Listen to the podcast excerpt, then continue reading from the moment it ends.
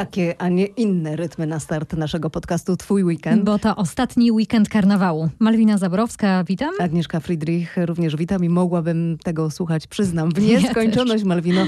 Niezwykle pozytywną energię niosą brazylijskie rytmy, brazylijska samba, a przywitałyśmy się fragmentem muzyki z Rio, która, nie ukrywam, od premiery tego filmu w 2011 roku gra mi w duszy, gdy tylko pada hasło karnawał.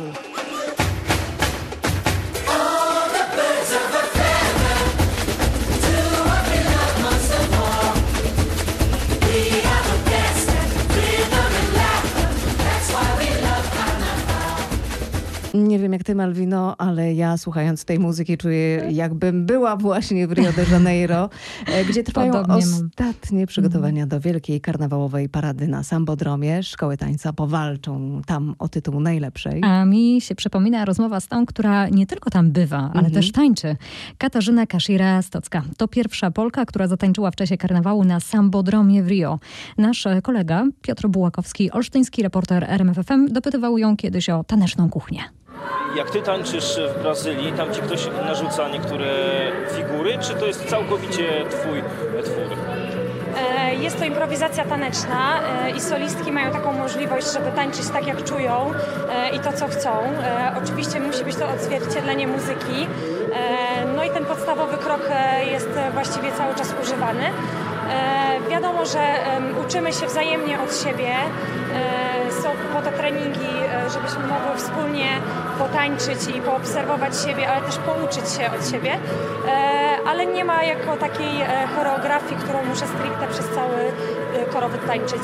Z Twojego doświadczenia, ile lat trzeba tańczyć sambę, żeby zatańczyć na karnawale w Rio? żeby zatańczyć na karnawale w Rio, też nie trzeba umieć tańczyć samby, bo można tam pojechać e, i zatańczyć e, w takiej grupie wiwatującej. E, wystarczy cieszyć się życiem i pokazywać tą energię i właśnie radość, uśmiech na twarzy. A żeby być solistką? A żeby być solistką, no już potrzebnych jest kilka lat, żeby się nauczyć no przede wszystkim tej, tej samby. Ja trenuję od dziecka, od szóstego roku życia tańczę przechodziłam przez e, różne e, formy tańca i uczyłam się wielu form tańca. Dzięki temu moja e, samba jest też trochę inna. Zupełnie inaczej ustawiam dłonie, ponieważ uczyłam się też tańca klasycznego, więc tutaj są naleciałości też z innych styli tańca, stylów tańca, ale same, samą sambę tańczę jedynie 3 lata, więc uważam, że to nie jest też jakiś długi okres czasu. Cały czas się uczę, cały czas się szkolę, jeżdżę do Brazylii. Ja proponuję pozostać w temacie Brazylii. Pytanie o brazylijskie kino padło w Berlinie. Nieprzypadkowo, prawda? Nieprzypadkowo. W konkursie głównym rozpoczętego w czwartek 70. Międzynarodowego Festiwalu Filmowego wystartuje m.in. All the Dead Ones. Obraz poświęcony losowi kobiet w Brazylii u schyłku XIX wieku. Będzie miał premierę w Berlinie 23 lutego. The best moment Brazilian cinema has ever had in its history.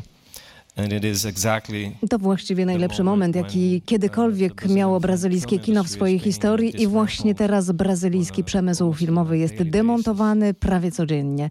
Zadaje mi się więc wiele pytań, szczególnie od młodych brazylijskich filmowców. I myślę, że nawet jeśli przechodzimy trudny moment, myślę, że to świetny moment na robienie filmów, szczególnie jeśli jesteście bardzo młodzi. To brazylijski reżyser, scenarzysta, producent i krytyk zasiadający w konkursowym jury Kleber Mendonça Filho. W konkursie głównym Międzynarodowego Festiwalu Filmowego w Berlinie dodam w sumie 18 filmów, które jak podkreślają organizatorzy ukazują teraźniejszość bez złudzeń, poruszają i otwierają oczy. Sześć spośród tych filmów zostało wyreżyserowanych przez kobiety, a 16 będzie mieć na festiwalu właśnie światowe premiery. I niestety, to musimy zaznaczyć, o Złotego mhm. Niedźwiedzia nie powalczy żaden polski obraz, niestety. ale polskich akcentów nie zabraknie. Będą to m.in. pokazy Szarlatana, czyli nowego filmu Agnieszki Holland, oraz e, animacji Zabij to i wyjedź z tego miasta Mariusza Wilczyńskiego. I ta animacja, dodajmy Malwino, tak. ma nawet szansę na nagrodę. Mhm, I to bardzo duże. E, zostanie pokazana w sekcji konkursowej Incon Tears i uchodzi tu za faworyta. Łącznie w tej sekcji zostanie pokazanych 15 filmów. To też taka ciekawostka. Animacja mhm. Wilczyńskiego powstawała przez blisko 14 lat. Wow. No więc e, trzymamy, trzymamy kciuki. kciuki. Oczywiście jeszcze doszukałam się jednego polskiego akcentu. Premierowo pokazany zostanie serial Netflixa The Eddie i gra tam polski brytyjska aktorka. Tak, serial zostanie pokazany w ramach Berlinare Series i jest, tak jak mówisz, w obsadzie możemy zobaczyć Joannę Kulik, mhm. która nie ma tam bynajmniej roli epizodycznej. Ona gra tam jedną z głównych ról. Maję wokalistkę zespołu. To jest też serial nagrodzonego Oscarem za reżyserię Damiena Chazela. Mhm, tak, za film La La Land. Tak jest a uznany przez amerykańską Akademię Filmową za najlepszy film roku Parasite, skrytykowany przez amerykańskiego przywódcę, mm. to jest piątkowy news. Y, oto co o zdobywcy czterech Oscarów mówił na wiecu wyborczym w Colorado Springs Donald Trump. And the winner is a movie from South Korea. What the hell was that all about? Zwycięzcą jest film z Korei Południowej. O co do diabła w tym wszystkim chodzi? Mamy dosyć problemów z Koreą Południową w handlu. Jakby tego było mało, dali temu filmowi tytuł najlepszego filmu roku. Czy to było słuszne? Nie mam pojęcia, dyskutował Trump z wyborcami. Czy nie możemy mieć jeszcze czegoś w rodzaju Przeminęło z wiatrem, czy Bulwaru Zachodzącego Słońca? Tak wiele jest wspaniałych filmów, dodawał prezydent USA. Proszę. Przeminęło z wiatrem to jeden z moich ukochanych filmów, muszę przyznać, ale no, mm -hmm. trudno zgodzić się tutaj z prezydentem no Donaldem Trumpem. Wiedziałam, że coś tak, powiesz. też w stół.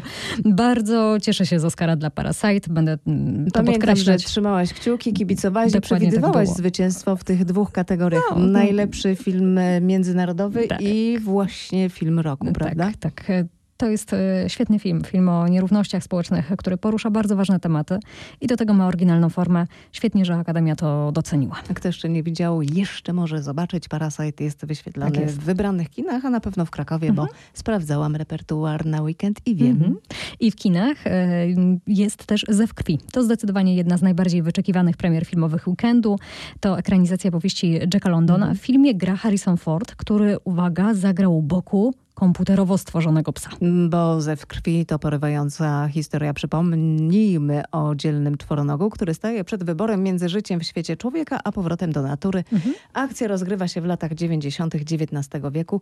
Na rmf24.pl podpowiadam, mhm. znajdziecie zwiastun tego filmu. Tak jest i możecie na tej podstawie ocenić, czy jest to propozycja kinowa dla was. A teraz propozycja teatralna. Będzie można wybrać się na komedię kryminalną Lili do Och Teatru w Warszawie. Mhm. Spektakl reżyseruje Krystyna Janda, także zobaczymy na scenie w tytułowej roli sprzątaczki pani Piper. To jest taka postać, no taki stereotyp właściwie, takiej osoby, którą znamy z wielu kryminałów, taka przeszkadzająca staruszka, która po prostu w rezultacie to ona dochodzi do tego, kto zabił. Są tam świetne charaktery. Każda z tych postaci ma swój jakby górkę roli, gdzie może się popisać. Dobrze to jest napisane, fajne dialogi, przyjemność dla publiczności na pewno. Taka dwugodzinna relaks i, i zabawa i przyjemność. Premiera w niedzielę na dużej scenie Och Teatru. Mhm. I jeszcze propozycja teatralna dla całych rodzin. Kultowa postać znana z seriali książek Astrid Lindgren w rozśpiewanym przedstawieniu dla widzów od lat 3 do 103. Tak jest. W sobotę w krakowskim Teatrze Ludowym premiera spektaklu o Pipi Langstrumpf.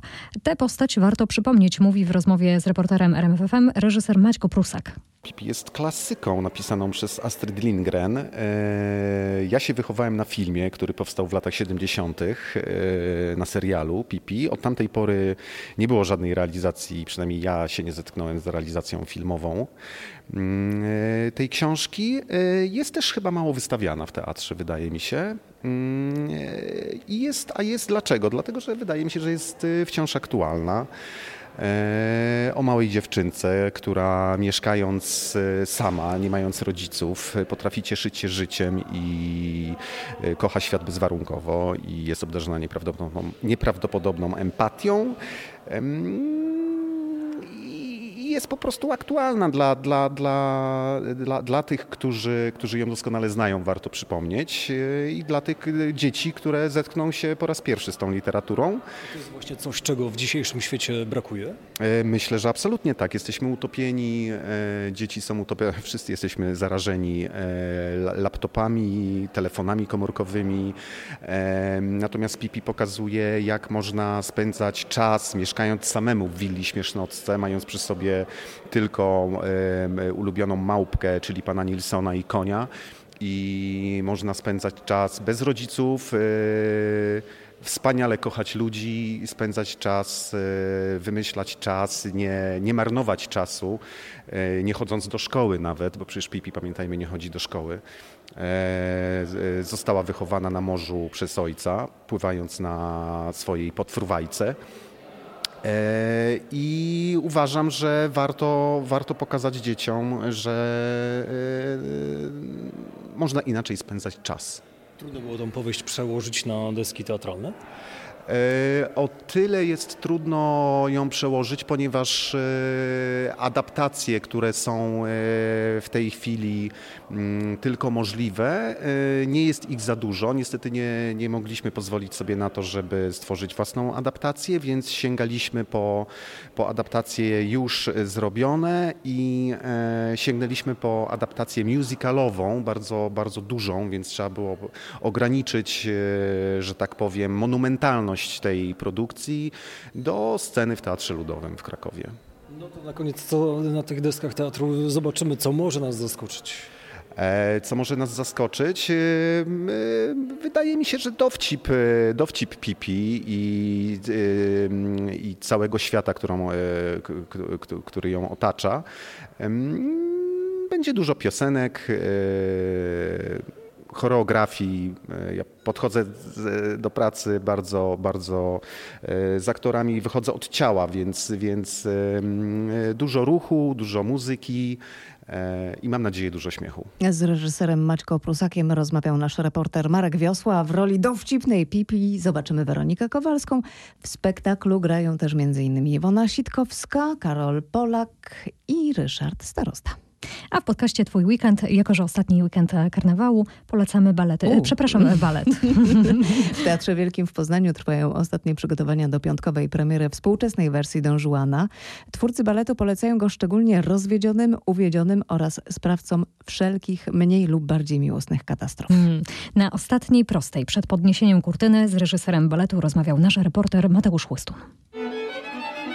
Polecacie go Państwo rozwiedzionym albo ofiarom zawodów miłosnych? Te zapowiedzi oczywiście mają charakter nieco humorystyczny. Pewne jest to, że to jest spektakl dla szerokiej publiczności, to znaczy odwołujemy się tutaj i nawiązujemy do sztuki Moliera. Jednocześnie staramy się opowiedzieć spektakl w sposób, który dotykać będzie również problemu współczesnego widza, także gdzieś patrzymy na Don Juana nieco inaczej, niepowierzchownie, starając się odkryć, dlaczego zachowuje się tak, a nie inaczej. No a biorąc pod uwagę to, że Don Juan mimo wszystko jest komedią, to będziemy mieli i też sporą dawkę dobrego poczucia humoru. To propozycja z Poznania dla ducha, a w Olsztynie coś dla ciała. Są szóste urodziny akcji Bieg na sześć łap. A w niedzielę każdy chętny będzie mógł zabrać psa ze schroniska w Olsztynie na spacer albo wspólny bieg. Urodziny będą w tym roku wyglądały nietypowo, dlatego że na ten moment wiemy, że w schronisku zostało 130 zwierzaków, z czego dwa mogą biegać. Osiem piesków, ich kondycja pozwala na lekki truchcik, natomiast 80 psiaków bardzo liczy na spacer. Psy niewątpliwie niewątpliwie są szczęśliwe, a ludzie też, bo dla ludzi to jest y, bardzo często też okazja do tego, żeby spędzić aktywnie czas z rodziną. Mówiła nam pomysłodawczyni akcji Monika Dąbrowska. Mamy to muszę odnotować. Wyjątkowy weekend mhm. w sporcie, wiesz? A to dlaczego? No, po raz pierwszy w kalendarzu Pucharu Świata w skokach narciarskich debiutuje A. rumuński Rasznow, mhm. co wiadomo o obiekcie, na którym zmagają się zawodnicy. Skocznia jak skocznia. Swoje trzeba robić, swoje trzeba skakać, no i, no i walczyć, walczyć, bo mała czy duża, trzeba pracować, walczyć i no i dawać siebie wszystko. Zawsze niezawodny w swoich opiniach Piotr Żyła. Tak, jest, uwielbiamy go za to. A propos Uwielbiam. mała czy duża skocznia w Rumunii, o punkcie K90. Dodam, że nietypowe jak dla zawodów Pucharu Świata w skokach narciarskich są dni konkursowe, to piątek i sobota, no i zabrakło kilku gwiazd. Braci Kobayashi, Yuki Sato, Roberta Johanssona, Timiego Zajca, Angela Niszka czy Domena Prauca. A w podcaście następnym nie zabraknie Kasi Sobiechowskiej-Szuchty. Na pewno słuchajcie nas i subskrybujcie. Do usłyszenia. Do usłyszenia.